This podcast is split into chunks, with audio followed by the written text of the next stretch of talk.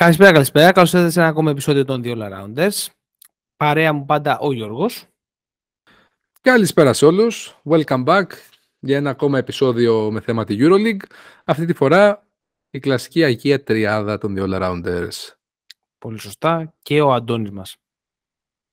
Καλησπέρα. Για άλλη μια φορά εδώ, για να τα πούμε και να μας ακούσετε. Έτσι, ακριβώς.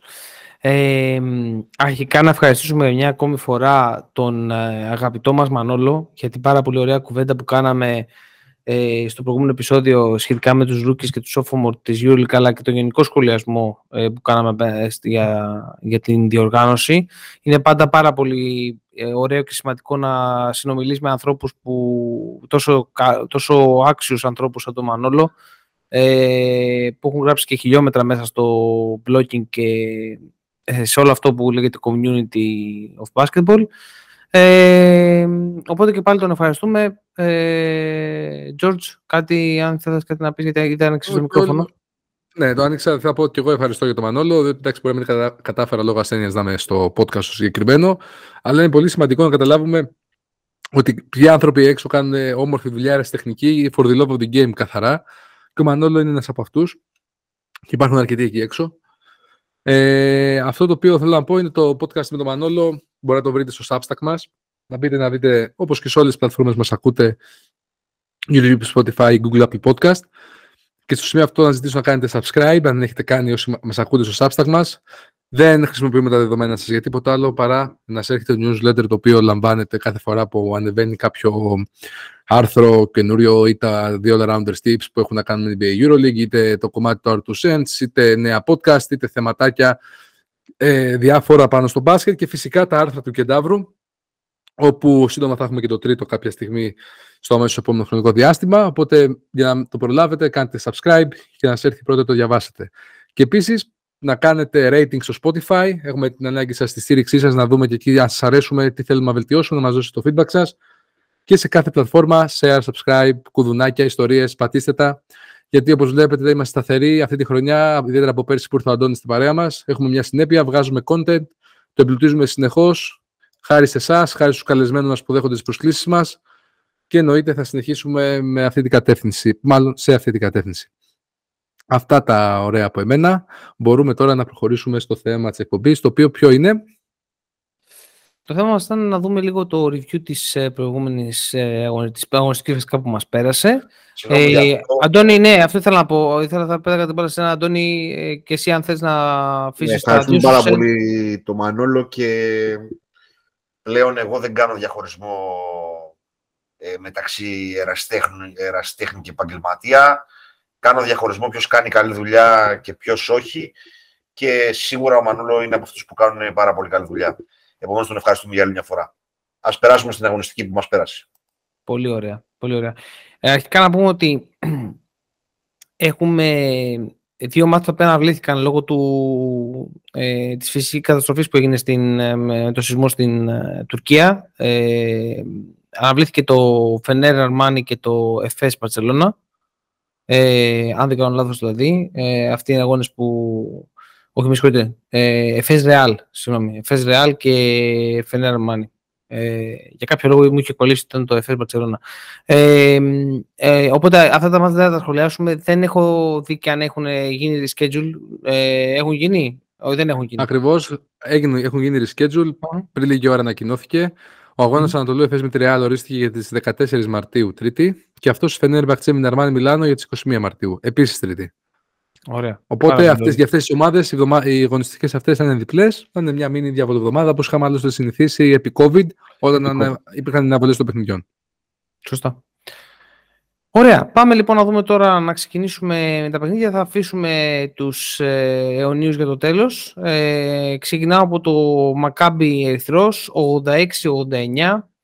Ένα ε, αποτέλεσμα που λίγοι θα το περίμεναν. Ε, ο Ερυθρός πέρασε από την ε, Μακάμπι και ξαναμπήκε σε τροχιά οχτάδας μετά από ένα σερί που είχε τρέξει ε, κακών ετών, ε, δεν υπάρχουν και στο επίπεδο του Ερυθρού κακές ήττες είναι λίγες.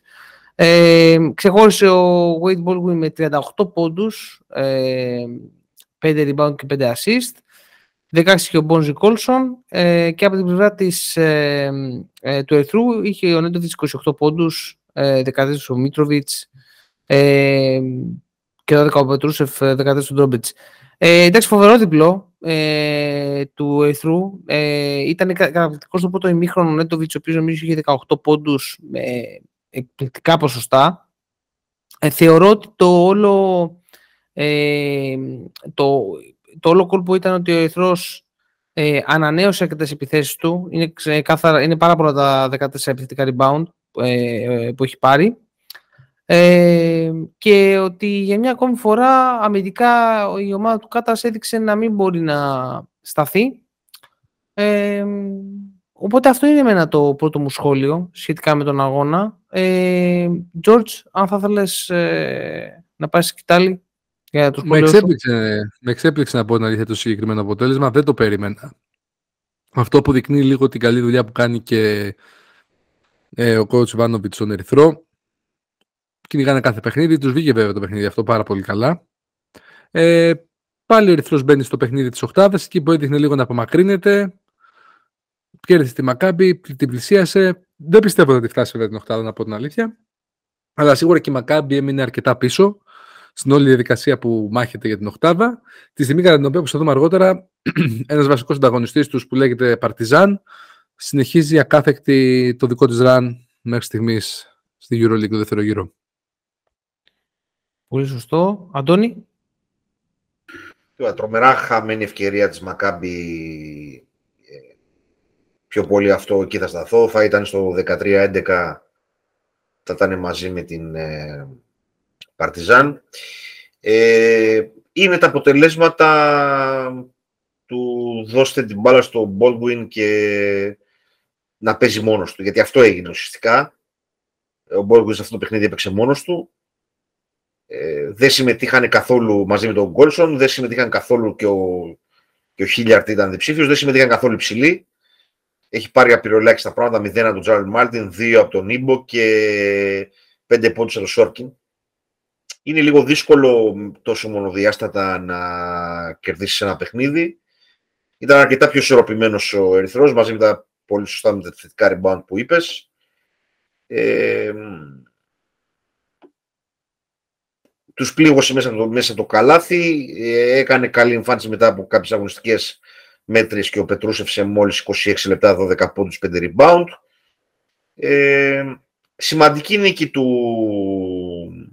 του Ερυθρού, αλλά νομίζω ότι τελικά στο, στο, στη σούμα που λέμε, πιο πολύ θα πειράξει η ήττα της Μακάμπη παρά θα δώσει κάτι στον Ερυθρό νίκη του. Αυτά. Πάρα πολύ ωραία. Ε, πάμε τώρα στο επόμενο που είναι το Μπολόνια Μπαρτσελώνα 75-92. Νίκη για την Μπαρτσελώνα πάρα πολύ ε, εύκολη. Ε, από την πλευρά των ηττημένων ξεχώρισε ο Τζαϊτέ με 14 πόντους ε, και ο Λούντμπεργκ με 13, ενώ ε, πολύ εξαιρετική εμφάνιση έκανε ο, ο Αμπρίνες με 16 πόντους, 4 στα 4 τρίποντα ε, και ο Μίροτιτς με 17 και ο Ρόκας Γιοκουμπάιτις με 13. Ε, είδα λίγο το παιχνίδι στην δεύτερη περίοδο. Ουσιαστικά είναι και η περίοδος που ξεφεύγει τελείως η Μπαρτσελώνα στο παιχνίδι και κάνει ένα σερί και την παίρνει με 10-25 ε, και ουσιαστικά έχει τελειώσει το παιχνίδι και στην τρίτη πέφτει και η, η ταφόπλακα.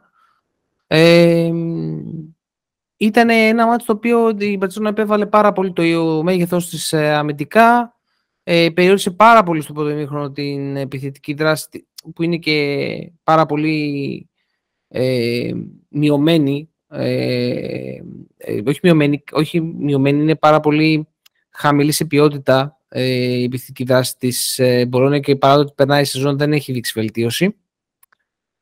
Οπότε ναι, θεωρώ ότι η, ε, το μέγεθος μέτρησε στο rebound.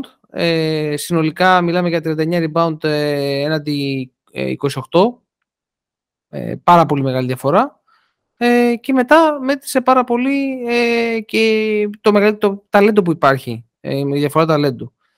Ε, θα πάω τώρα με τον Αντώνη να, να μας πει ο Αντώνης αν έχει κάποιο άλλο take πάνω στον αγώνα αυτόν.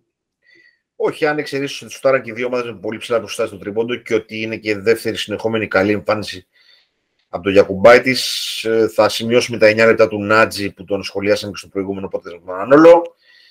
Ε, να πούμε απλώς ότι ο Αμπρίνες είναι ένα, ε, μια πολυτέλεια για την Ευρωλίγκα και πρέπει να το εκμεταλλεύεται πιο συχνά ο coach ε, Γιασκεβίτσιους. Ε, πάλι δεν πήρε τίποτα ιδιαίτερο από τους ψηλούς του ε, όσον αφορά την παραγωγικότητα, αλλά τα... η διαφορά στα rebound, το οποία μάλιστα ήταν και συνολική δουλειά ε, της Μπαρτσελώνα ε, που δείχνει τη διάθεση. Δεν ήταν κάποιος ότι πήρε πολλά rebound, ε, μοιραστήκαν τα ρεμπάουντ.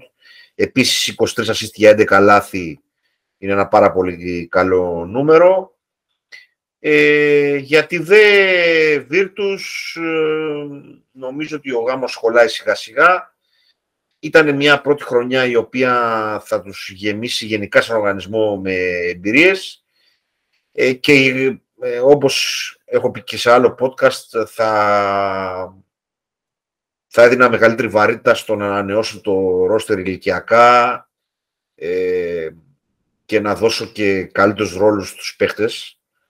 Ε, έχει έχει παίχτες μεγάλος σε ηλικία η Virtus και ο Μπελινέλη και ο Χάκετ και ο Σεγγέλια και ο Τεόντοσιτς είναι σε μεγάλη ηλικία δεν χρειάζεται παραπάνω από ένας νομίζω από όλους αυτούς.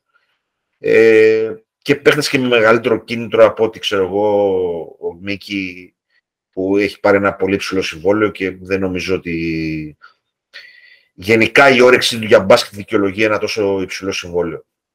Ε, ο Ζαϊτέ που τον αναφέραμε είναι ένας ε, καλός παίχτης, το έδειξε για άλλη μια φορά, όποτε παίζει είναι θετικός. Αλλά δεν αρκούν αυτά τα πράγματα για να πας παρακάτω στην Ευρωλίγα. Συγγνώμη που διακόψω, θα πες Όχι, όχι, όχι, δεν με διακόψω, εγώ πήγα να σε διακόψω. Ε, είναι πάρα πολύ αντιφατικό αυτό με το ότι μάλλον ανανεώνεται το συμβόλαιο του Μήλος για μια ακόμη χρονιά. Ε, είναι πολύ, δηλαδή, δηλαδή είναι κακό διάβασμα της, ε, της επόμενης σεζόν αυτό από μεριά της, της Virtus. Ε, αλλά συμφωνώ απόλυτα ότι πρέπει να δουν αυτή τη σεζόν σαν ε, την πρώτη σεζόν για, μια, για τις επόμενες που θα έρθουν και που πρέπει να βελτιωθούν. Ε, Γιώργο. Καταρχάς δεν είναι σίγουρο ότι είναι το Μήλο, γιατί Ναι, αυτό είπα, μάλλον. Είπα ότι, θέλει ναι, αυτό, αυτό. Εντάξει, ε, είναι, εντάξει, την θέλει την εμπειρία του. Δεν ξέρω τώρα πώς θα πάει. Συμφωνώ με αυτό που λέει ο Αντώνης στο κομμάτι της ε, ανανέωσης που θέλει η Μπολόνια. Έτσι δείχνει. Βέβαια, εγώ ακόμα δεν την ξεγράφω από τη μάχη της Οχτάδα. Έχει δυσκολευτεί, αλλά είναι μόλις δύο νίκες πίσω. ε, πρέπει ουσιαστικά λίγο να βρει την υγεία της και να μην έχει άλλους τραυματισμούς στην πορεία. Να δει τώρα έχει επέστρεψε ο Λούντμπεργκ που είναι πάρα πολύ. Λούντμπεργκ, πώς λέγεται. Είναι πάρα πολύ σημαντικός. Ε, να, να μην χάσει το Σενγκέλια. Να, να, να, να επιστρέψει ο Οτζελέγε αν δεν κάνω λάθος, σε ρυθμούς καλούς και να, αν δεν κάνω λάθος, δεν έπαιξε νομίζω με την Μπολόνια ο Οτζελέγε. Όχι. Μεγάλη απώλεια είναι αυτή τη συγκεκριμένη ομάδα. Ε, εντάξει, οι στόχοι τους είναι ξεκάθαροι, θέλουν ακόμα την οχτάδα. Άκουσα κιόλας και το podcast του Χρήστου Καούρη που μίλησε ο Ντάνιελ Χάκετ και εξήγησε λίγο ότι όλη η ομάδα αυτό θέλει. Θέλει να διεκδικήσει την οχτάδα. Θα το παλέψουν. Είναι μπαρουτοκαπνισμένη ομάδα. Δηλαδή έχει μέσα Μπελινέλη, Σενγκέλια, Χάκετ, ε, έχει, έχει εμπειρία. Και ο Λούντμπεργκ έχει εμπειρία. Οπότε ξέχωρα από το κομμάτι που πρέπει να κάνει του χρόνου, πιστεύω εγώ, ότι θα το διεκδικήσει. Εγώ, εγώ, έχω εμπειρία, αλλά δεν έχω πόδια, κατάλαβες τι γίνεται. Είναι αυτό το ναι, παιδί μου. Ε, Εντάξει, δεν το λέγω, αλλά δεν, πιστεύω ότι. Δεν υπάρχει Μπελινέλη 2023 τώρα και να θες να είσαι ανταγωνιστικός ε, σε μια Ευρωλίγκα που υπάρχουν ομάδες που δαγκώνουν στο λαιμό. Δεν είναι, είναι, είναι το ρόστερ πολύ γερασμένο για αυτό το επίπεδο της διοργάνωσης. Ναι, να έχει ένα τέτοιο παίχτη Τώρα ποιος εγγέλια τώρα. Δηλαδή η συμβόλαια τρομερά, πάρα πολλά λεφτά για παίχτες που δεν έχουν ψυχούλα μέσα τους τώρα. Σενγκέλια και Μίκι τώρα συζητάμε για δίδυμο το οποίο ε, όταν έχουν υψηλή πίεση έχουν μεγάλη έξι. Δηλαδή τώρα εντάξει ε, δεν είναι τώρα. Πάμε παρακάτω. Ναι. Ok, okay, εντάξει, δεν τη λέω. Σωστά είναι αυτά που λέτε. Ωραία, ωραία τα 'λεγες. Συνέχισε, συνέχισε, συνέχισε. Όχι, εντάξει, δεν έχω κάτι άλλο να πω. Δεν έχω κάτι άλλο να πω. Οπότε πρέπει να πάμε στο επόμενο. Ωραία. Αυτό με την πίεση. Έλα μωρέ Κώστα τώρα. Ποιος Σεγγέλια και ποιος Μίκη να είναι τώρα. Τα παιδιά δεν έχουν, ε, πώς το λένε. Καταρχήν ο Σεγγέλια είναι από τους πιο υπερτιμμένου παίχτε στην ιστορία της Ευρωλίγκας. Ξεκινάμε από εκεί. Λοιπόν, κατά δεύτερον, ο Μίκη ε, πραγματικά η πίεση μεγάλη όταν είναι θυμωμένος είναι στο 6 και 3 η μικρή. Δεν είναι τώρα, πώς το λένε. Είναι πολύ δύσκολη διοργάνωση για να κάνεις ε, ομάδα με όλους αυτούς. Δηλαδή, χίλιες φορές δώσε χρόνο συμμετοχή στο, στο Μάνιον και στον Κορτινιέ και σε αυτούς. Ε, για τον Κοντζελέγιο έχει δίκιο. Θα λείψει κι άλλο. Δεν είναι. Τρεις εβδομάδες εκτός είναι, παιδιά. Είναι λοιπόν, ε, αλλά εντάξει τώρα. Το παράδειγμα του Ολυμπιακού νομίζω ότι είναι ξεκάθαρο και γενικά με τις ομάδες που ε, τα πηγαίνουν καλά. Ε, θέλει ποδάρια, δεν είναι Εντάξει, καλή, καλή, είναι η εμπειρία, αλλά δεν, δεν παίζεις με την εμπειρία άμυνα. Δηλαδή θέλει, πώς το λένε, σίγουρα εγώ βιάστηκα να την. Ε, σε αυτό έχει δίκιο ο Γιώργος. Βιάστηκα να την ε, βγάλω εκτός, γιατί γενικά βιάζομαι, αλλά δεν, δεν με γεμίζει, ρε παιδί μου, πώς να, πώς να το πω. Δεν, ε, βλέπεις μια εικόνα που δεν έχει, δεν έχει κατασταλάξει. Δηλαδή, υπάρχουν καλά κομμάτια και υπάρχουν και κομμάτια που ουσιαστικά κοντράρουν τα καλά της κομμάτια. Αυτό δηλαδή. Ωραία, πάμε παρακάτω. Πάμε παρακάτω. Λοιπόν, ε, Bayern με Παρτιζάν το επόμενο παιχνίδι, διπλό για την Παρτιζάν 71-82. Παρτιζάν, όπως είπε και ο Γιώργος, είναι, έχει κάνει, κάνει ένα εξαιρετικό σερί, νομίζω είχε ένα σερί 8-2, ε, χωρίς να είμαι σίγουρος ότι είναι ακριβώς αυτό το σερί. Ε, με πρωταγωνιστές τον ε, Kevin Punter με 19 πόντους, τον Νάναλι με 15 και τον Λεσόρ με 16 και 7 rebound ο Λεσόρ, ε, από το, από το Μόναχο, ε, όπου για τους ε, Βαυαρούς ε, είχε 10 πόντους ο Νικ Weiler και ο DJ Σίλεϊ 11. Ε, δεν αγωνίστηκε ο, ο Χάντερ, ο αγαπημένος ε, της εκπομπής. Ε, εντάξει, θεωρώ ότι ε, επικράτησε ε, λίγο που το δεύτερο αγώνα, επικράτησε με περισσότερο με τον Τζαμπουκά, η Παρτιζάν ε, ήταν πιο ε, ενεργή, συνεχίζει να έχει βασικό ρόλο στο rotation ο Έξουμ. Πραγματικά είναι πάρα πολύ άξιος χαρακτηρίων το γεγονός το ότι μια ομάδα χωρίς καθαρό αίμο και πολύ έμπειρο γκάρ έχει καταφέρει αυτή τη στιγμή να είναι μέσα στην ε, οκτάδα και να τη διοικεί ώρες. Ε, ενώ floor manager, έτσι, όπως το έχουμε πει και σε άλλες εκπομπές. Ε, παρά το γεγονός επίσης ότι ε, δεν, ήταν, δεν ήταν καθόλου εύστοχη για 4 στα 14. Ε, κατά όμως ήταν πάρα πολύ ε, καλή αμυντικά. Ε, η Bayern έχει και το γνωστό ότι φέτος και λόγω του αγματισμού και της αποσίας του Λούσιτς δεν μπορεί να βρει εύκολα λύσεις ε, και του ε, Σίσκο. Ε, είναι λίγο δύσκολα τα πράγματα. Και σε αυτό το μάτσα από ό,τι βλέπω έλειπε και ο Κάσιος Βίνστον. Ε, οπότε αυτά από μένα. Ε, Γιώργο, αδερφέ. Ήταν ένα διπλό πολύ σημαντικό για την, για την, ε, ε για την ομάδα του Μποζελικού. Σίγουρα δείχνει ότι πάει, έχει ξεκινήσει, έχει βρει ρυθμό. Ο Ζέλικο έχει βρει τα κουμπιά των παιχτών του. Ε, πιστεύω ξεκάθαρο ότι μπορεί να χτυπήσει την Οχτάδα. Βέβαια, να τα πούμε αντικειμενικά τα πράγματα, για να χτυπήσει την Οχτάδα η συγκεκριμένη ομάδα πρέπει να πετάξει έξω κατά πάσα πιθανότητα την, ε, ε, την ΕΦΕΣ ή μία εκ των Μπασκόνια Βαλένθια. Τώρα το πιο πιθανό ίσως είναι η Μπασκόνια, γιατί θεωρώ ότι η ΕΦΕΣ θα μπει στην Οχτάδα και θα πετάξει μάλλον τη Βαλένθια. Την ε, Μπασκόνια, την ε, τι είπα πριν. Και άμα δεν είπα τις δύο, μπερδεύτηκα παιδιά. Μία εκ των δύο τέλος πάντων Ισπανικών ομάδων, δεν θέλω να κάνω άλλο Σαρδάμ. Ωστόσο, εμένα αυτό που θέλω να επιμείνω λίγο στην Bayern είναι το θέμα ότι κατά πόσο πλέον αξίζει να επενδύει στο Λούσιτ. Κάθε χρόνο χάνει διαστήματα ο συγκεκριμένος παίχτη από τραυματισμού και πέρσι έχασε και φέτος χάνει. Ε, με αυτό μου κάνει εντύπωση. Όσο παιχταράς και να είναι, δείχνει ότι είναι ευάλωτο. Δεν ξέρω αν έχει τα εικόνα από μένα, αλλά αυτό πιστεύω. Τελευταία χρόνια. Και δεν περίμενα να κερδίσει εύκολα έτσι η Παρτιζάν.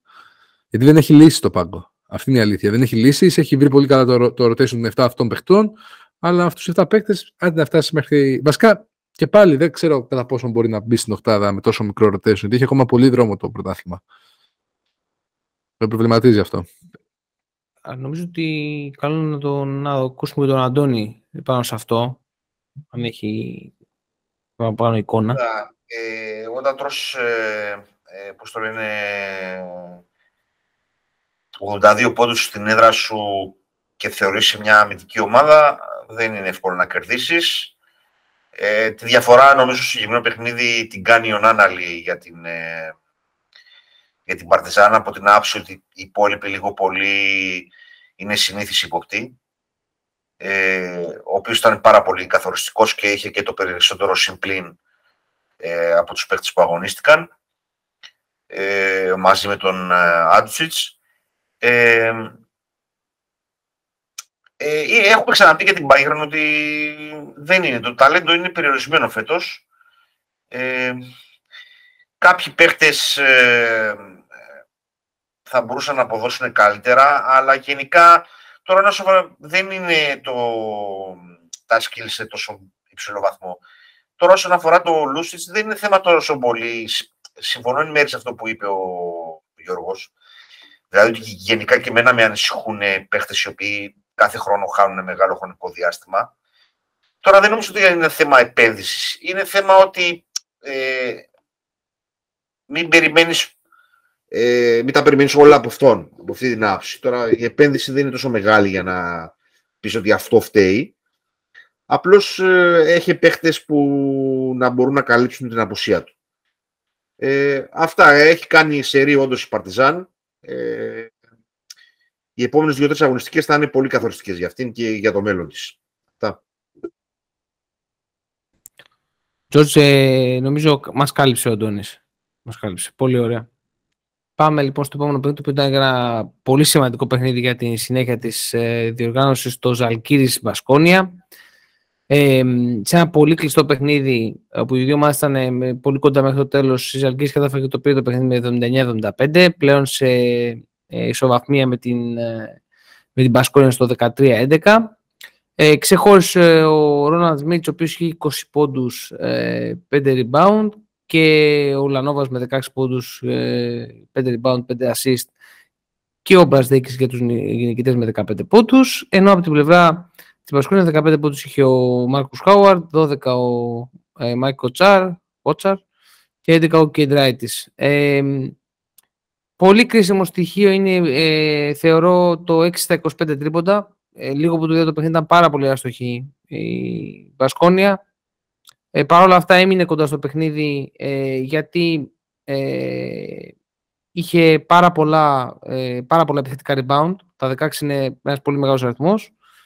Ε, θεωρώ, περίμενα βασικά να με ειλικρινής ότι η Μπασκόνη θα χτυπήσει εκεί που πονούσε η, ε, πριν τον αγώνα η, ε, η Ζαλκίδη στον Άσο. Που ουσιαστικά πλέον στον Άσο είναι μόνος του Λεκαβίτσιου ε, αυτή τη στιγμή για, την, ε, ε για τις Αλγύρες. Ε, αντίθετα δεν χτύπησε εκεί πέρα και αντίστοιχα στην άμυνα δέχτηκε πάρα πολύ ε, μεγάλες πληγές από τον Λανόβας και τον Μπρασδέικης. Ενώ εκεί πέρα έχει περισσότερα forward για να, να τους αντιμετωπίσει. Ε, ήταν ένα παιχνίδι το οποίο ήταν καθοριστικό θεωρώ για την πορεία και το είναι, βρίσκεται σε περισσότερη μειονεκτική θέση πιστεύω η Μπασκόνια ε, από τις Αλκύρες πλέον. Ε, απλά για όλους τους υπόλοιπους που είναι στις παρυφές και τις οκτάδας είναι τυχεροί γιατί φέτος η Ζαλγκύρης είχε μεγάλη ατυχία με τους τραυματισμούς της. Ε, αυτό σαν σχόλιο και θα πάω στον Αντώνη που τρελαίνεται να μιλάει για Ζαλγκύρης οπότε ε, δεν μπορούσα να μην δώσω το λόγο ε, εδώ πλήγωσε ανεπανόρθωτα την ε, Μπασκόνια ο Σμίτς ε, με 20 πόντους σε 30 λεπτά και εδώ φαίνεται ένα πρόβλημα το οποίο έχει αμυντικό η Μπασκόνια και το οποίο το έχουμε ξαναφέρει μέσα στο καλάθι. Ε, δεν είναι κακοί παίχτες αυτοί όλοι, Κότσαρα, Ένοχ ε, και τα λοιπά, αλλά αμυντικά έχουν ένα θεματάκι. Ήταν και λιγότερο επιδραστικός από άλλες φορές ο Ντάριος Τόμσος σε αυτό το παιχνίδι. Ε, παρόλο είχε πάλι τις 5, τα 5 rebound και 6 assist. Ε, φάνηκε ότι δεν τον βόλεψε το παιχνίδι. Ε, εκμεταλλεύτηκε και τα, τα mismatch ε, ο Μπρασδέκης και γενικά δείχνει ότι η Μπασκόνια είναι μια καλή ομάδα. Ε, ίσως να μην είναι έτοιμη για τόσο, για τόσο υψηλές βλέψεις, βλέψεις συγγνώμη. Και όσον αφορά τις Αλγύρες έχουμε ξαναπεί ότι τις βγάζουμε το καπέλο έχει πάρει το 200% από το, από το ρόστερ της. Και αυτό είναι κάτι πραγματικά που πρέπει να δώσουμε τα συγχαρητήρια στον προπονητή της. Αυτά. Έτσι. Ε, και ο Φαν της Αργύρης από εδώ τι έχει να μας πει; Εγώ προσθέσω τίποτα περισσότερο από αυτό που είπε ο Αντώνης. Και εγώ πιστεύω ότι η Μπασκόνια γενικά ότι αν δεν μπορεί να πάρει αυτά τα παιχνίδια δείχνει ότι δεν έχει σίγουρα, καμία σίγουρη θέση στην Οχτάδα και αντιθέτως προς προς την έξοδο από την Οχτάδα βρίσκεται και όχι προς το να παραμείνει σε αυτήν. Ήταν ένα παιχνίδι το οποίο μπορούσε να το πάρει. Ήταν και μπροστά λίγα λεπτά πριν το τέλος. Σημαντική ήταν. Δεν, ε, στη μάχη της Οχτάδα ήταν μια ανάσα για τη Ζαλκύρη. Αντιθέτως, μια υποχώρηση για την, ε, ε, για την Μπασκόνια, η οποία πλέον είναι, εντάξει, είναι στη διπλή ισοβαθμία, θα τα πούμε και στο τέλος βέβαια, με Παρτιζάν και Βαλένθια, στο 6 μέχρι το 8 και με τη Ζαλγκύρη πλέον. Είναι, θε... είναι θέμα πλέον ποιε θα είναι, αυτοί, αυτές οι ομάδες, ποιε θα μείνουν. Αλλά η Μπασκόνια πρέπει, αν θέλει να διεκδικήσει, πρέπει να παίρνει κάποια παιχνίδια εκτός έξω από την Μποέσσα Αρίνα. Δεν γίνεται διαφορετικά. Αυτό είναι αυτή είναι η άποψή μου. Το ναι. παιχνίδι ήταν πάρα πολύ καλό. Το είδα τελευταίο δεκάλεπτο και αξίζει κάποιος να το δει αυτό έστω και από επανάληψη. Δηλαδή είναι ένα ωραίο παιχνίδι το συγκεκριμένο. Ωραία. Πάμε στο derby, το γαλλικό derby που είχαμε, αυτή το Μονακό Βιλερμπάν. Σπάσαν καρδιές, 87-75, νίκη για τη Μονακό. Δεν πόντους ο... Έσπασε, ε, έσπασε λέω καλά. Λοιπόν, ε, 16 πόντους είχε ο Τζόρνταν Λόιντ ε, από την πλευρά της ε, Μονακό και διάφοροι ψήφοι μετά. Ο Διαλό και ο Μπρόσον και με 12. Ε, Mike James, Jordan Hall ε, και Λεκόμπο με 10 και από την πλευρά της ε, ε, Βιλερμπάν 10 από τους Χιονουά ε, και 11 ο, ο, Μπαζ, ο Μπαζοχά ο Μπαζοχάν, κάπως έτσι θα λέγεται το παιδί μάλλον. Ε, εντάξει, θεωρώ δεδομένο ότι ήταν 20 η Μονακό. Ε, είναι καλύτερη ομάδα από όλες τις απόψεις. Ε, είναι διαφορετικά κάθε φορά λέμε τα παιχνίδια μεταξύ τους γιατί συναντιούνται και περισσότερες φορές στο ελληνικό πρωτάθλημα, αλλά φέτος η διαφορά είναι και πολύ μεγάλη. Δηλαδή δεν, έχει, δεν υπάρχει σύγκριση ούτε καν με πέρυσι που υπήρχε ας πούμε, ε, ε, κάποια έτσι, δυναμική στην ε, Βιλερμπάν.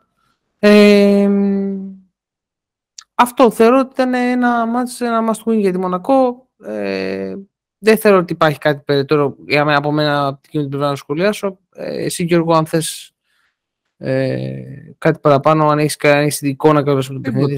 Το, χαζο, το χαζοχάζεψε το παιχνίδι σε, ε, στην επανάληψη. Ήταν πάρα πολύ πραγματικά διάφορο παιχνίδι.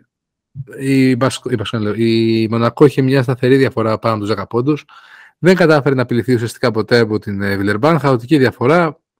Παίζοντας τον μπάσκετ της Μονακό, κέρδισε πάρα μα πάρα πολύ εύκολα. Δεν, δεν πιστεύω δεν χρήζει περισσότερης ανάλυσης το παιχνίδι. Δεν, ε, πραγματικά. Να μας πει και ο Αντώαν, αν έχει κάποια... Ε, τίποτα. Τώρα είναι δύο ομάδες με τελείως διαφορετικά διαφορετικούς στόχους. Ε, η Μονακό με τα προβλήματα τα οποία έχουμε αναφέρει αρκετές φορές το κέρδισε το μάτς ε, εύκολα. Από εκεί και πέρα για τη Βιλερμπάν πλέον ε, νομίζω ότι οι επόμενες αγωνιστικές είναι για να παίξουν παίχτες ε, που έχουν τα στοιχεία να προσφέρουν του χρόνου, όπως είναι ο Πόνσο, όπως είναι ο Μάνθιου κτλ.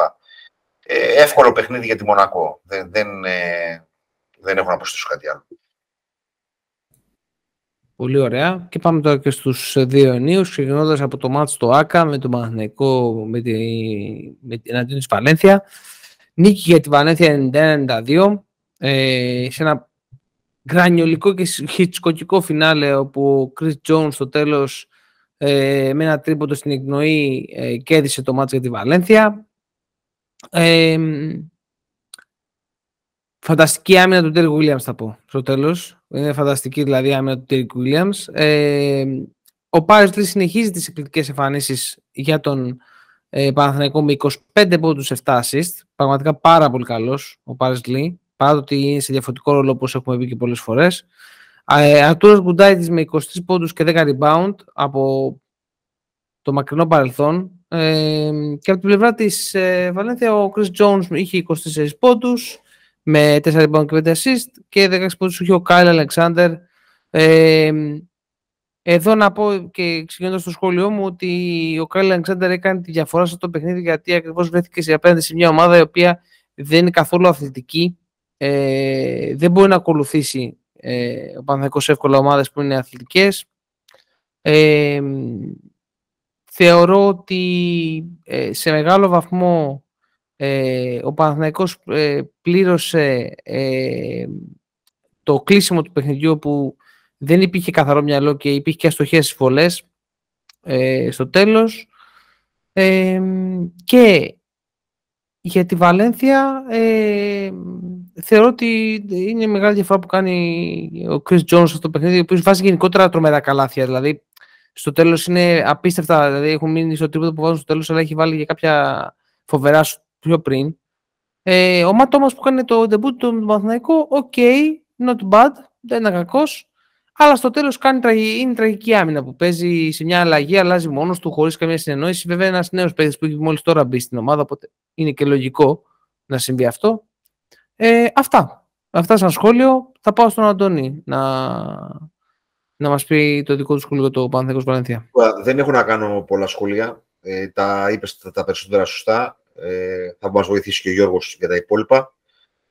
Το μόνο που έχω να προσφέρω εγώ για το συγκεκριμένο παιχνίδι είναι ότι αν είχα φάει 23 πόντους από το Γκουντάι ε, στο γυρισμό για τη Βαλένθια θα τρέχαν όλοι γύρω-γύρω από τη Βαλένθια. Ε, αυτό έχω να πω.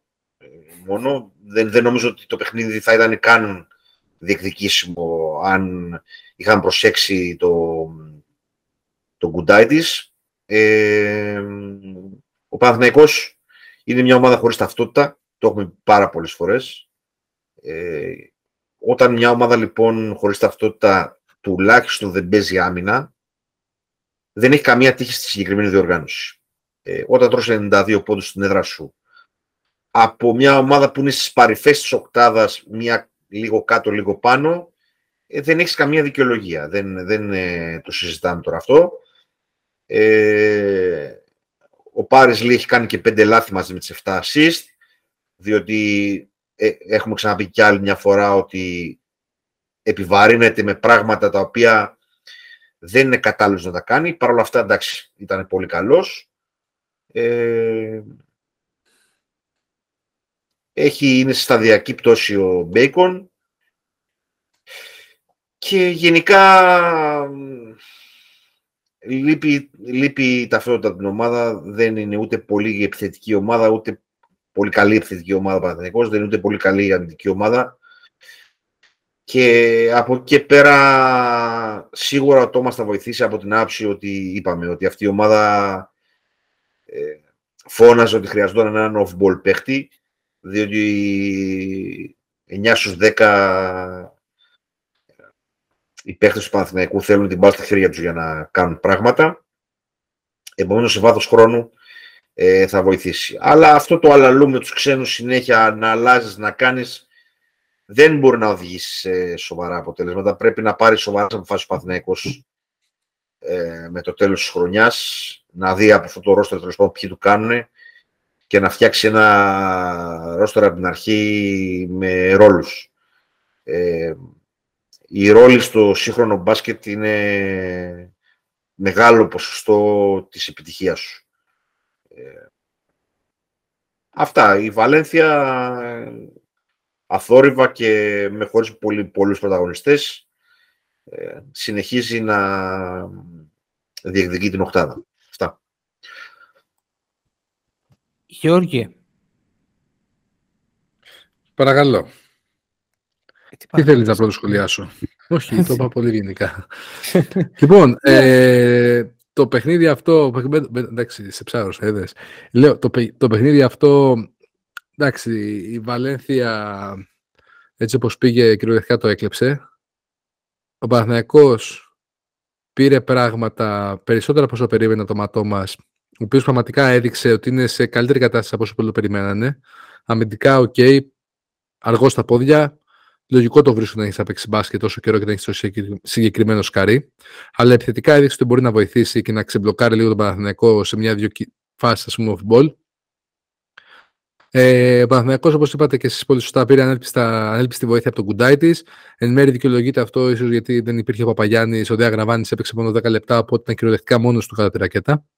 Άρα πήρε και φάσεις, πήρε και αρκετή ψυχολογία, διότι έβαλε δύο-τρία δύσκολα καλάθια και έβαλε λίγο τους ψηλούς της Βαλένθια λίγο μέσα στη ρακέτα σε, κάποια, σε κάποιες φάσεις. Η Δε Βαλένθια μου άρεσε πολύ. Είναι αυτό που είχαμε, έχουμε πει πολλές φορές από εδώ. Δείχνει μια ομάδα ψυχωμένη που βρίσκει λύσεις. Ο Μουμπρού στο πάγκο δείχνει ένα πολύ ρεμό προφίλ το οποίο πραγματικά δείχνει να βοηθάει την ομάδα του. Ε, Όπως είπε χαρακτηριστικά και στο τέλος του παιχνιδιού στις δηλώσεις, λέει: Εγώ έχω εμπιστοσύνη στους παίχτε μου. Οπότε, όχι απλά το λέει, το δείχνει κιόλας. Για τους προπονητές που το κάνουν αυτό. Έχει υπάρξει παίχτη και μακάρι για μένα, εγώ το λέω, να αποδειχθεί έτσι, ένα καλό παράδειγμα προς εξαίρεση. Δηλαδή, μάλλον να είναι η εξαίρεση σε ένα σερί προ, κακών προπονητών που ήταν παλιά καλοί παίκτες και να δείξει ότι μπορεί να ηγηθεί έτσι μιας ομάδας στην Ισπανία και πόσο μάλλον της Βαλένθια, γιατί όχι. Το θέμα τώρα με τον Παναθηναϊκό, στο κομμάτι αυτό που είπε και ο Αντώνης με τους ξένους, είναι ότι έχει εγκλωβιστεί ο ίδιος στις δικές του λάθος αποφάσεις. Συγγνώμη. Και οι λάθος αποφάσεις αυτές είναι στα συμβόλαια τα οποία εξυπηρετεί αυτή τη στιγμή η ομάδα. Ε, η προσδίκη του Ματ Τόμα μπορεί επιθετικά να βοηθάει στη EuroLeague, αλλά στο Domestic League θα έχουμε θέμα. Και ήδη φαίνεται αυτό εν ώψη κυπέλου, γιατί δεν μπορούν να δηλώσουν παραπάνω παίχτες. Μια ομάδα πώς μπορεί να δουλέψει σοβαρά όταν δεν έχει το ίδιο ρόστερ σε Ελλάδα και Ευρώπη; Όπως ξέρει και ο Κώστας από παλιές μας συζητήσεις, είναι από τις μόνιμες, θα λέγαμε, δικές μου ενστάσεις στα διπλά ρόστερ που παρουσιάζουν πολλές ομάδες ή θα πάρω ένα παίχτη μόνο για Ευρώπη. Ε, δεν ξέρω αν μπορεί να γυρίσει το τσιπάκι ο Ράντονιτς. Μα εγώ δεν παίζει κάποιο θελτικό μπάσκετ, δεν έχει πλάνο, δεν έχει κατεύθυνση στο γήπεδο, δεν είναι ό,τι κάτσει. Κυριολεκτικά ό,τι κάτσει μέσα. Και ό,τι του δώσει αντίπαλη άμυνα, ότι επιλέξει να του δώσει αντίπαλη άμυνα. Ε, εγώ έχω να πω πάρα πολύ καλά λόγια για τον Πάρις Λί, ο οποίος τελευταίο ένα μήνα πραγματικά κάνει εξαιρετικές εμφανίσεις. Ε, Κυρίως στο εκτελεστικό κομμάτι αν όχι, αν όχι ο Γκουντάιτης, Αντώνη, ο Πάρης Λί ήταν αυτός ο οποίος ε, ξεμπλόκαρε το Παναθηναϊκό και του δώσε και τη διαφορά σε κάποια στιγμή. Με νομίζω κάποια στιγμή είχε 5 στα 9 τρίποντα. και όλο αυτό σίγουρα δίνει στο Παναθηναϊκό ένα έξτρα boost που δεν έχει.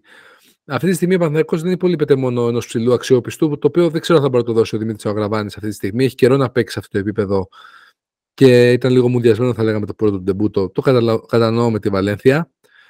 Ε, αλλά σίγουρα ο Πάρις Λί του δίνει παραπάνω πράγματα και σε αυτό το παιχνίδι σίγουρα του έλειψε ο Πονίτκα, κυρίως το αμυντικό κομμάτι. Αυτά από εμένα.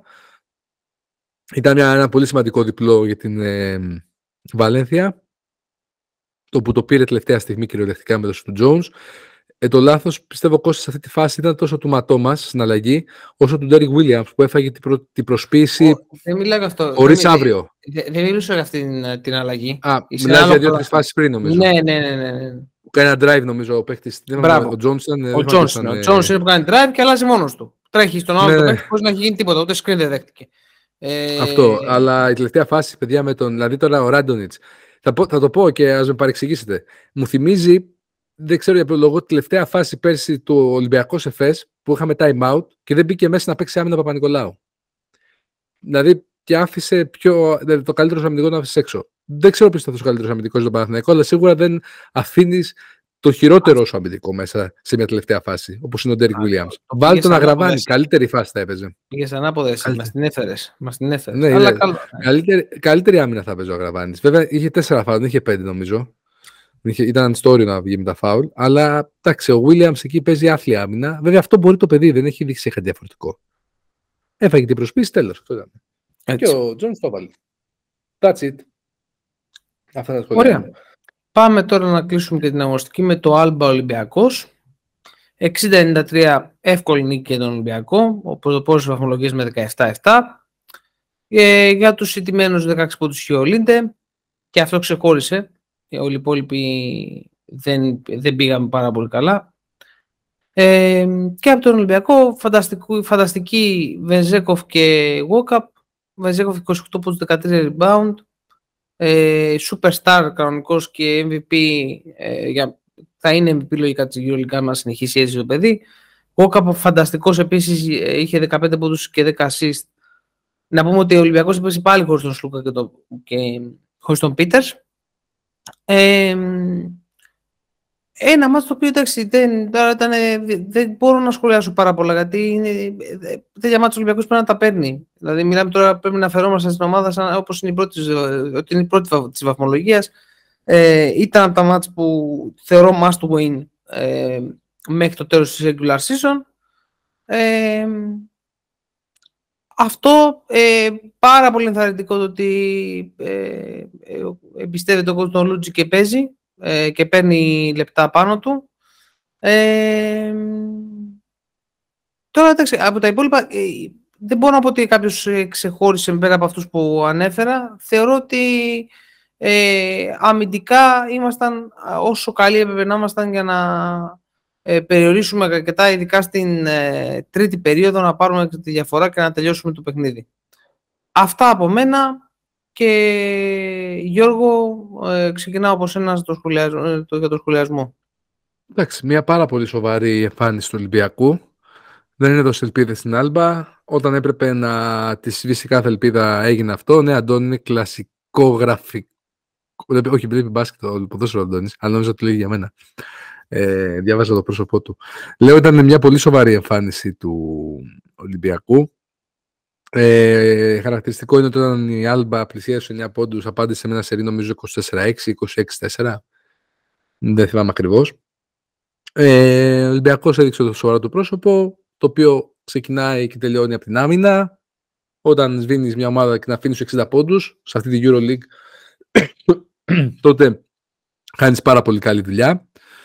Ε, μου άρεσε στον Ολυμπιακό ότι υπήρχε ένας ορθολογισμός λίγο μεταξύ τριπώντων και διπώντων. Ναι, είχαμε 10 στα 25 τρίποντα, αλλά παράλληλα είχαμε και 25 στα 34 δίποντα. Η ομάδα πρέπει να ξεκινάει από το δίποντο και να συνεχίζει το τρίποντο. Μόνο έτσι πιστεύω πραγματικά είναι, θα είναι πραγματικά πολύ δύσκολος αντίπαλος για κάθε ομάδα. Γιατί μπορεί να έχει, έχει το inside game, έχει και τα shoot απ' έξω. Ε, τον Βεζέγκο δεν έχουμε τι να πούμε. Εγώ θα κάνω το παράπονο μου, γιατί ξέρετε τι μου αρέσει. Δεν μπορώ να καταλάβω. Α με εξηγήσει κάποιος, γιατί πραγματικά δεν το λέω ειρωνικά. Είσαι στους 30 πόντους, 3-4 λεπτά από το τέλος. Κάπου εκεί ήταν. 26. Βάλει να παίξει ο Αμπόση και ο Τσάμις ένα πεντάλεπτο. Αν όχι ο Τσάμις που λες, OK, δεν, σε... δεν τον πιστεύεις πάρα πολύ, θα γίνει κάποιο ταλέντο. Βάλει τα πιτσίρικα λίγο μέσα να ψηθούν 4-5 λεπτά. Γιατί τα βάζεις ένα λεπτό και 18 δευτερόλεπτα; Τι θα πάρει, να χάσεις τη διαφορά από την άλλη. Έχει δηλώσει κάποιος ότι ο Τσάμις δεν το πιστεύεις. Ε, εντάξει, σε επίπεδο ταλέντου ουσιαστικά δεν είναι αυτό το οποίο το κάτι wow που μπορεί να περιμένεις, αυτό λέω. Ε, αλλά ο Αμπός, ας πούμε, εντάξει, δεν σου λέω, είναι, είναι μικρή. Δηλαδή, ο Αμπός είναι 17 χρονών. Είναι ο τώρα παίκτης, νομίζω, του Ολυμπιακού που έπαιξε σε Euroleague. Αλλά δεν, δεν το βρίσκω το κακό, κακό ρε παιδιά να τους βάλεις να παίξει ένα τετράλεπτο. Δεν ούτε τους σκέ. Πιστεύω ότι τα παιδιά αυτά το, το έχουν ανάγκη αυτό. Δεν, δεν περιμένω να βγουν και οι Ντόνσιτς, ας πούμε, κλπ. Αλλά εντάξει, το λέω σαν παράπονο, ξέρεις, η κουβέντα γίνεται, λίγο αν κρινιάζουμε. Αλλά για μένα θα έπρεπε να το δώσει λίγο παραπάνω χρόνο. Ε, το και των δύο παιδιών. Α, εντάξει. Τώρα το λέω περισσότερο κουβέντα για να κάνουμε. Αλλά πιστεύω ότι σίγουρα ήταν μια καλή ευκαιρία. Λοιπόν, αυτό ήθελα να πω. Δεν έχω κάτι άλλο. Η ομάδα ήταν πάρα πολύ καλή. Αλλά θα... τώρα θα δούμε που είναι και το κύπελο. Αλλά η ομάδα είναι σε πολύ καλό φεγγάρι. Και το δείχνει και στο γήπεδο. Και έχουμε απουσίες βέβαια, ε, δηλαδή και, χωρί, και χω, για καιρό. Τέλος πάντων, αυτά. Η θέση μου την ξέρεις τώρα αυτό για τους μικρούς. Εγώ συμφωνώ δηλαδή μαζί σου ε, ότι θα μπορούσαν να τους δώσουν χρόνο παραπάνω. Αλλά απ' την άλλη, εντάξει, είναι και άλλα θέματα που μπορούμε, μπορεί να μην τα ξέρουμε εμείς. Δηλαδή, μπορεί σε εμάς να φαίνεται εύκολο. Ε, Αντουάν. Αυτά τα παιχνίδια και πρέπει να δώσουμε συγχαρητήρια στο προπονητικό team και στην ομάδα συνολικά ε, δείχνει, δείχνεις πώς μπαίνεις μέσα για να τα αντιμετωπίσεις. Κερδίζεις την πρώτη περίοδο 13-28, ε, κόβεις τον οποιοδήποτε βήχα και αντιστοίχως μπαίνοντας στο δεύτερο ημίχρονο κερδίζεις την περίοδο με 10-28. Ξέχασε τον Παπα-Νικολάου στους διακριθέντες. ε, δεν θα σταματήσω να το λέω, με ένα εκπληκτικό κάρφωμα ε, στην τρίτη περίοδο, δεν κάνω λάθος, που πέρασα από πάνω από κάποιον. Ε, η ομάδα είναι σε πολύ καλό ρυθμό. Ε, όπως είπε πολύ σωστά και ο Γιώργος, όταν υπάρχει ισορροπία μεταξύ διπόντων και τριπώντων νιώθω καλύτερα, σε συνδυασμό με την πάρα πολύ καλή άμυνα. Ε, τώρα αυτό για τους μικρούς, εντάξει, ο προπονητής ξέρει. Ε, είναι σημαντικό ότι ο Ολυμπιακός ε, καλύπτει την απουσία τους Σλούκα ε, με αρκετά μεγάλη άνεση. Ε, παίζοντας λίγο παραπάνω ο Γόκαπ, αλλά έρχομενος και τον πάγκο ο Λούτζης. Ε, τι άλλο να πούμε; Ε, μια νίκη η οποία ήταν ε, δεδομένη. Δεδομένου ότι χρειαζόσουν, δηλαδή, δεδομένου δεν είναι κανένα αποτέλεσμα ναι. πριν παίξεις. Εντάξει, τώρα εντάξει, τα υπόλοιπα προβλήματα τα δικά μου, θα, εντάξει, αυτό το rotation στους τα πεντάρια δεν το καταλαβαίνω. Αυτό θα είναι μέχρι το τέλος της χρονιάς έτσι. Ε, ναι, τώρα δεν θα αλλάξει κάτι. Τώρα, εντάξει. Ναι, δεν πρόκειται να αλλάξει κάτι. Δεν, δεν, δεν μπορώ να βγάλω άκρη με το rotation στα πεντάρια εγώ. Τα υπόλοιπα όλα ε, ήταν πάρα πολύ καλά. Ε, να πούμε ότι ο Πίτερς επανήλθε στο μάτι του πρωταθλήματος. Ε, και έπαιξε στο 3 κιόλας αρκετή ώρα. Τώρα γιατί το κάνεις αυτό δηλαδή. Τώρα γιατί το κάνεις αυτό δηλαδή. Συγγνώμη, ήθελα τίποτα. Ήταν τυχαίο. Ήταν ένα στιγμίο λάθος.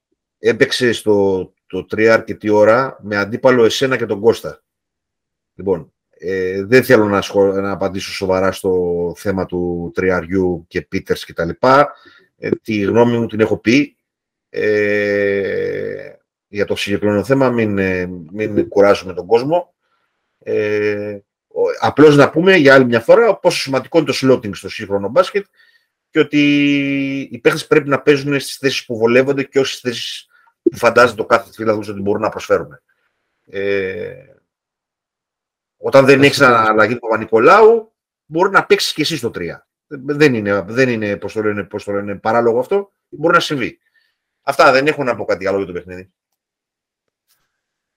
Όμορφα. Έτσι λοιπόν κλείσαμε το review μας ε, για αυτή την αγωνιστική που πέρασε, την 24η. Ε, να δούμε τα standings. Α, θα τα έλεγα. Θα τα έλεγα. Θα τα έλεγα. Απευθείας εκεί πέρα να εφάς. Λοιπόν, να δούμε τα standings. Πες το, πες το, πες το μου. Να δούμε τα standings. Ε, έχουμε στην πρώτη θέση τον Ολυμπιακό με 17-7. Δεύτερη θέση Ρεάλ με 16-7 με ένα παιχνίδι λιγότερο. Μπαρτσελώνα και Μονακό, Μπαρτσελώνα στο 16-8, Μονακό στο 15-9, τρίτη και τέταρτη θέση αντίστοιχα. Πέμπτη θέση Φενέρ με 14-9, ένα παιχνίδι λιγότερο. Μπασκόνια, Παρτιζάν, Βαλένθια και Ζαλκύρης ισόβαθμες στο 13-11. 12-12 στο 10η θέση η Μακάμπη. Στο 11-12 η Εφές 11η με ένα παιχνίδι λιγότερο. Ε, Βίκτους και Ερυθρός στο 11-13, 12η και 10η θέση. Στο 9-15 είναι η Bayern στη 14η θέση. Ε, Αρμάνι 15η, 8-15. Παναθηναϊκός Βιλερμπάν ισοβαθμού στο 8-16 στη 16η και 17η θέση. Και η Άλμπα τελευταία και καταδρομένη με 6-18. Οπότε πλησιά σιγά πλησιάζουμε και πιο ε, κοντά στο τέλος της EuroLeague. Εδώ να πούμε ότι έχουμε διακοπή λόγω κυπέλων, των εχώριων κυπέλων αυτήν την εβδομάδα ε, και θα έχουμε η δράση θα επανέλθει στις 23 Φεβρουαρίου και 24, Πέμπτη και Παρασκευή. Ε, επομένως εδώ πέρα έβαλα στο δικό μας το preview, ε, το review τελειώνει. Ε, θα επανέλθουμε την επόμενη εβδομάδα με το preview ξεχωριστά της αγωνιστικής που θα έρθει. Θα θέλουμε να το, το κάνουμε έτσι γιατί θέλουμε να έχουμε και μια πιο ολοκληρωμένη εικόνα καθώς τα κύπελα καλώς κακώς θα επηρεάσουν είτε με τραυματισμούς είτε με την εξέλιξή τους ε, θα επηρεάσουν τι, το, τι, το τι θα γίνει και στην ε, 25η αγωνιστική της EuroLeague ε, κάποιο γενικό σχόλιο που θα θέλετε να κάνετε παιδιά για το μέχρι τώρα την, ε, για τη διοργάνωση και κάτι που σας αφήνει τώρα πριν το break ε, σε ένα George Τίποτα προσωπικά πιστεύω πολύ ότι ο Ολυμπιακός έχει, σε αντίθεση με πέρσι, ας πούμε, για περίοδο, είναι πάρα πολύ καλά. Καλύτερα από όσο εγώ προσωπικά περίμενα. Ε, Μ' αρέσει πάρα πολύ το step up που έχει κάνει ο Walkup. Όσο αντίθεση με πέρσι, τι σημαίνει αυτό; Πέρσι τέτοια εποχή, αν θυμάσαι, ο Ολυμπιακός ήταν μετά από COVID. Ε, εντάξει, Είχε κάνει ναι. κακές εμφανίσεις. Εντάξει, ήταν- εγώ σου λέω ότι ήταν. ε, κα- Πέρσι τέτοια εποχή δεν παίζει αυτό το μπάσκετ που παίζει τώρα. Δεν το λέω, το λέω σε σύγκριση, καθαρά σε επίπεδο σύγκρισης. Και ότι με το γήπεδο ξαναβρήκε μπάσκετ. το ρυθμό του. Ας τη φύγεις, παιδί. Εντάξει, Γιώργο, ε, εσύ έχεις έρθει σήμερα βαλτός. Έλα, συνέχισε, συνέχισε. Συνέχισε. Παιδιά, εγώ μιλάω αντικειμενικά. Τέλος πάντων, από εκεί και πέρα δεν ξέρω. Ξεκάθαρα, ο Ολυμπιακός αντίθεση με πέρσι αυτή τη στιγμή. Δεν το λέω σαν πρόοδο, το λέω συγκριτικά με βάση την περίοδο. Γιατί πέρσι ο Ολυμπιακός αυτή την περίοδο είχε απουσίες με COVID, είχε χάσει τον ερυθρό μες στο, μες στο σεφ. Ήταν σε μια περίεργη κατάσταση όπου ξεκίνησε λιγάκι, σιγάκι το, λιγάκι το κουβάρι να ξετυλίγει μετά το τελικό του κυπέλου. Όπου είχε μια έμπνευση ο κότσου Μπαρτζόκας τότε να παίξει με Μακίση και Ντόρση στην ίδια πεντάδα. Και το οποίο κάτι το ακολούθησε και μετά. Ε, αλλά το λέω καθαρά λόγω timing. Δεν το λέω μπασκετικά. Δεν θυμάμαι το πόσο, τι έκανε ο Μπαρτζόκας πέρσι τέτοια περί- περίοδο. Αλλά σε κάθε περίπτωση στα κύπελα αυτό που είπε ο Κώστας μπορεί να αλλάξει λίγο ψυχολογίας στι Κώστα, ομάδε. Ο προπονητής, ο προπονητής πώς πλέχτηκες στη συζήτηση. Ή- Είπα εγώ, έκανα καμιά αναφορά στον προπονητή. Ε, Όχι. α, εντάξει, γιατί Όταν μιλάνε τώρα- Ολυμπιακό θα μιλήσω. δεν Τον θα- Μποζίκα θα μιλήσω. δεν, δεν, δεν καταλαβαίνω. Εγώ λέει, ρώτησα άλλο πράγμα. Δηλαδή, τέλος πάντων. Πάμε Ναι, παρακάτω. ε, εγώ μιλάω. Δεν, μι- δεν τον Μποζίκα θα πω. Άμα μιλά για το Παρσελίνη θα είναι για το κότσου Άρα. Τέλος πάντων. Α, δε, εδώ κάποιο, υπάρχει κάποιο misunderstanding. Εγώ άλλο λέω. Ότι οι ομάδες αυτή τη στιγμή είναι σε μια φάση όπου ένα κύπελο μπορεί να αλλάξει τη ψυχολογία, αλλά όχι πάρα, πολύ, όχι πάρα πολλά πράγματα. Οι ομάδες δεν αλλάζουν τόσο πολύ μετά από αυτή την περίοδο. Όσες Α, δεν αλλάζουν. Δεν αλλάζουν. Πέρυσι όμως που πήραμε το κύπελο ξεκλειδωθήκαμε. Ρε Γιώργο, τώρα εντάξει δηλαδή. Δεν αλλάζουν. Ρε, λοιπόν, ησυχάστε και οι δυο σας. Εντάξει, άμα θέλετε να πιάνετε τα παρεξηγήσετε από ό,τι λέω, δεν, λέω, δεν θέλω να αλλάζουν. Λες και σε δεν βαλτός, αλλάζουν δηλαδή. σε δραστικό. Εγώ αυτή είναι η άποψή μου. Κάντε θέλετε. Δεν μιλάω. Λέω ξεκάθαρα ότι δεν αλλάζουν σε τραγικό επίπεδο. Ο Ολυμπιακός πέρσι απλά άλλαξε μια διαχείριση στις αλλαγές του. Γύρισε ο Ρε, Μακίσης και περισσότερο στο 2. Η ψυχολογία σου αλλάζει. Ψυχολογία. Ψυχολογία. Εντάξει, η ψυχολογία του Ολυμπιακού άλλαξε, αν θέλεις την άποψή μου, περισσότερο στο κομμάτι του κόμπλεξ μπορεί να είχε οποιοδήποτε με τον Παναθηναϊκό και το άγχος ότι μετά το μέχρι τέλους πρέπει να πάρεις ένα κύπελο. Αυτό άλλαξε πέρσι. Αυτό το Δεν είναι άγχος σημα- που δεν είχε η είναι ομάδα. σημαντικό. Δεν είναι σημαντικό αυτό. Σημαντικό Για να είναι. πας. Σημαντικό είναι, αλλά δεν πιστεύω ότι, το, κλει- ότι ήταν, ας πούμε, άμα ο Ολυμπιακός έπαιζε κακό μπάσκετ όλη τη χρονιά μέχρι πέρσι το Φεβρουάριο και τύχει να πάρει το κύπελο, δεν πιστεύω ότι θα μπορούσε να κάνει πο- τρελή διαφορά μέχρι το τέλος της Τα, σεζόν. τα τσίγκινα τα αλλάζουν όλα, αλλά τέλος πάντων. Ε, πάμε παρακάτω. Εντάξει, τώρα, μην σίγουρα. μείνουμε. Αλλά εντάξει, αυτά είναι τα σχόλιά μου. Ήδη με λιδωρούνε. Το ακούτε, φίλε, αυτό το Από κοινό. το του κοντρόλ Δεδαράντες. φωνάζουν σαν το Στέφανο Χίο, κόψτε Κόψτον, κόψτον, κόψτον. Ε, Αυτά και τίποτα άλλο. Πιστεύω. Θέλω ένα- Τραυματισμούς θέλω να μην ένα- έχουμε για καμία ομάδα Αυτό. τώρα στα κύπελα. Α. Βασικό, γιατί και ο Ολυμπιακός αλλά και ο Παναθηναϊκός θα πάνε σε ένα final eight. Καμία σχέση στα final eight που διοργανώνουν π.χ. στην Ισπανία με αυτό που πάμε εμείς τώρα να κάνουμε. Γελάνε και τα παρδαλά κατσίκια. Με παιχνίδι τώρα 3,5 ώρα το μεσημέρι καθημερινή, Πέμπτης. Μια αρχή είναι και αυτό. Μια αρχή είναι και αυτό. Κάτι δεν είναι, γίνεται. αλλά οκ, εγώ τους τραυματισμούς φοβάμαι, τίποτα άλλο. Και προσωπικά με απασχολεί να μην τραυματιστεί κανένας από την ομάδα μου και να συνεχίσει η ομάδα να παίζει αυτό που παίζει. Και τίποτα άλλο. Αυτά τα ωραία. Ωραία. το, αυτό το θελκτικό, γιατί μου άρεσε προηγουμένως η λέξη θελκτικό. Επίσης είναι μια από τις λέξεις που δεν θέλω να καταργήσω όταν μιλάω για μπάσκετ. Είναι πάρα πολύ ωραία ελλη- ε, ελληνική λέξη αυτή. Οσιακό, ε, total basketball και να μην πω τώρα τι θέλω να, τι θέλω να βάλω δίπλα σε όλα αυτά. Λοιπόν, πάρα πολύ ωραία μας τα είπε ο Γιώργος. Ε, αυτό ισχύει με τους τραυματισμούς για όλους τους αθλητές, για όλα τα αθλήματα. Καλό είναι να μην τραυματίζονται. Βέβαια, ε, όταν παίζεις υπάρχει και αυτή η πιθανότητα. Δεν μπορούμε να κα- καταργήσουμε τους θεσμούς γιατί φοβόμαστε ότι θα τραυματιστούμε. Ε, τώρα από εκεί και πέρα εδώ είναι άλλη κουβέντα μας εδώ, είναι η Ευρωλίγκα, δεν έχει να κάνει ούτε με το, ε, το κύπελο ούτε όλα αυτά.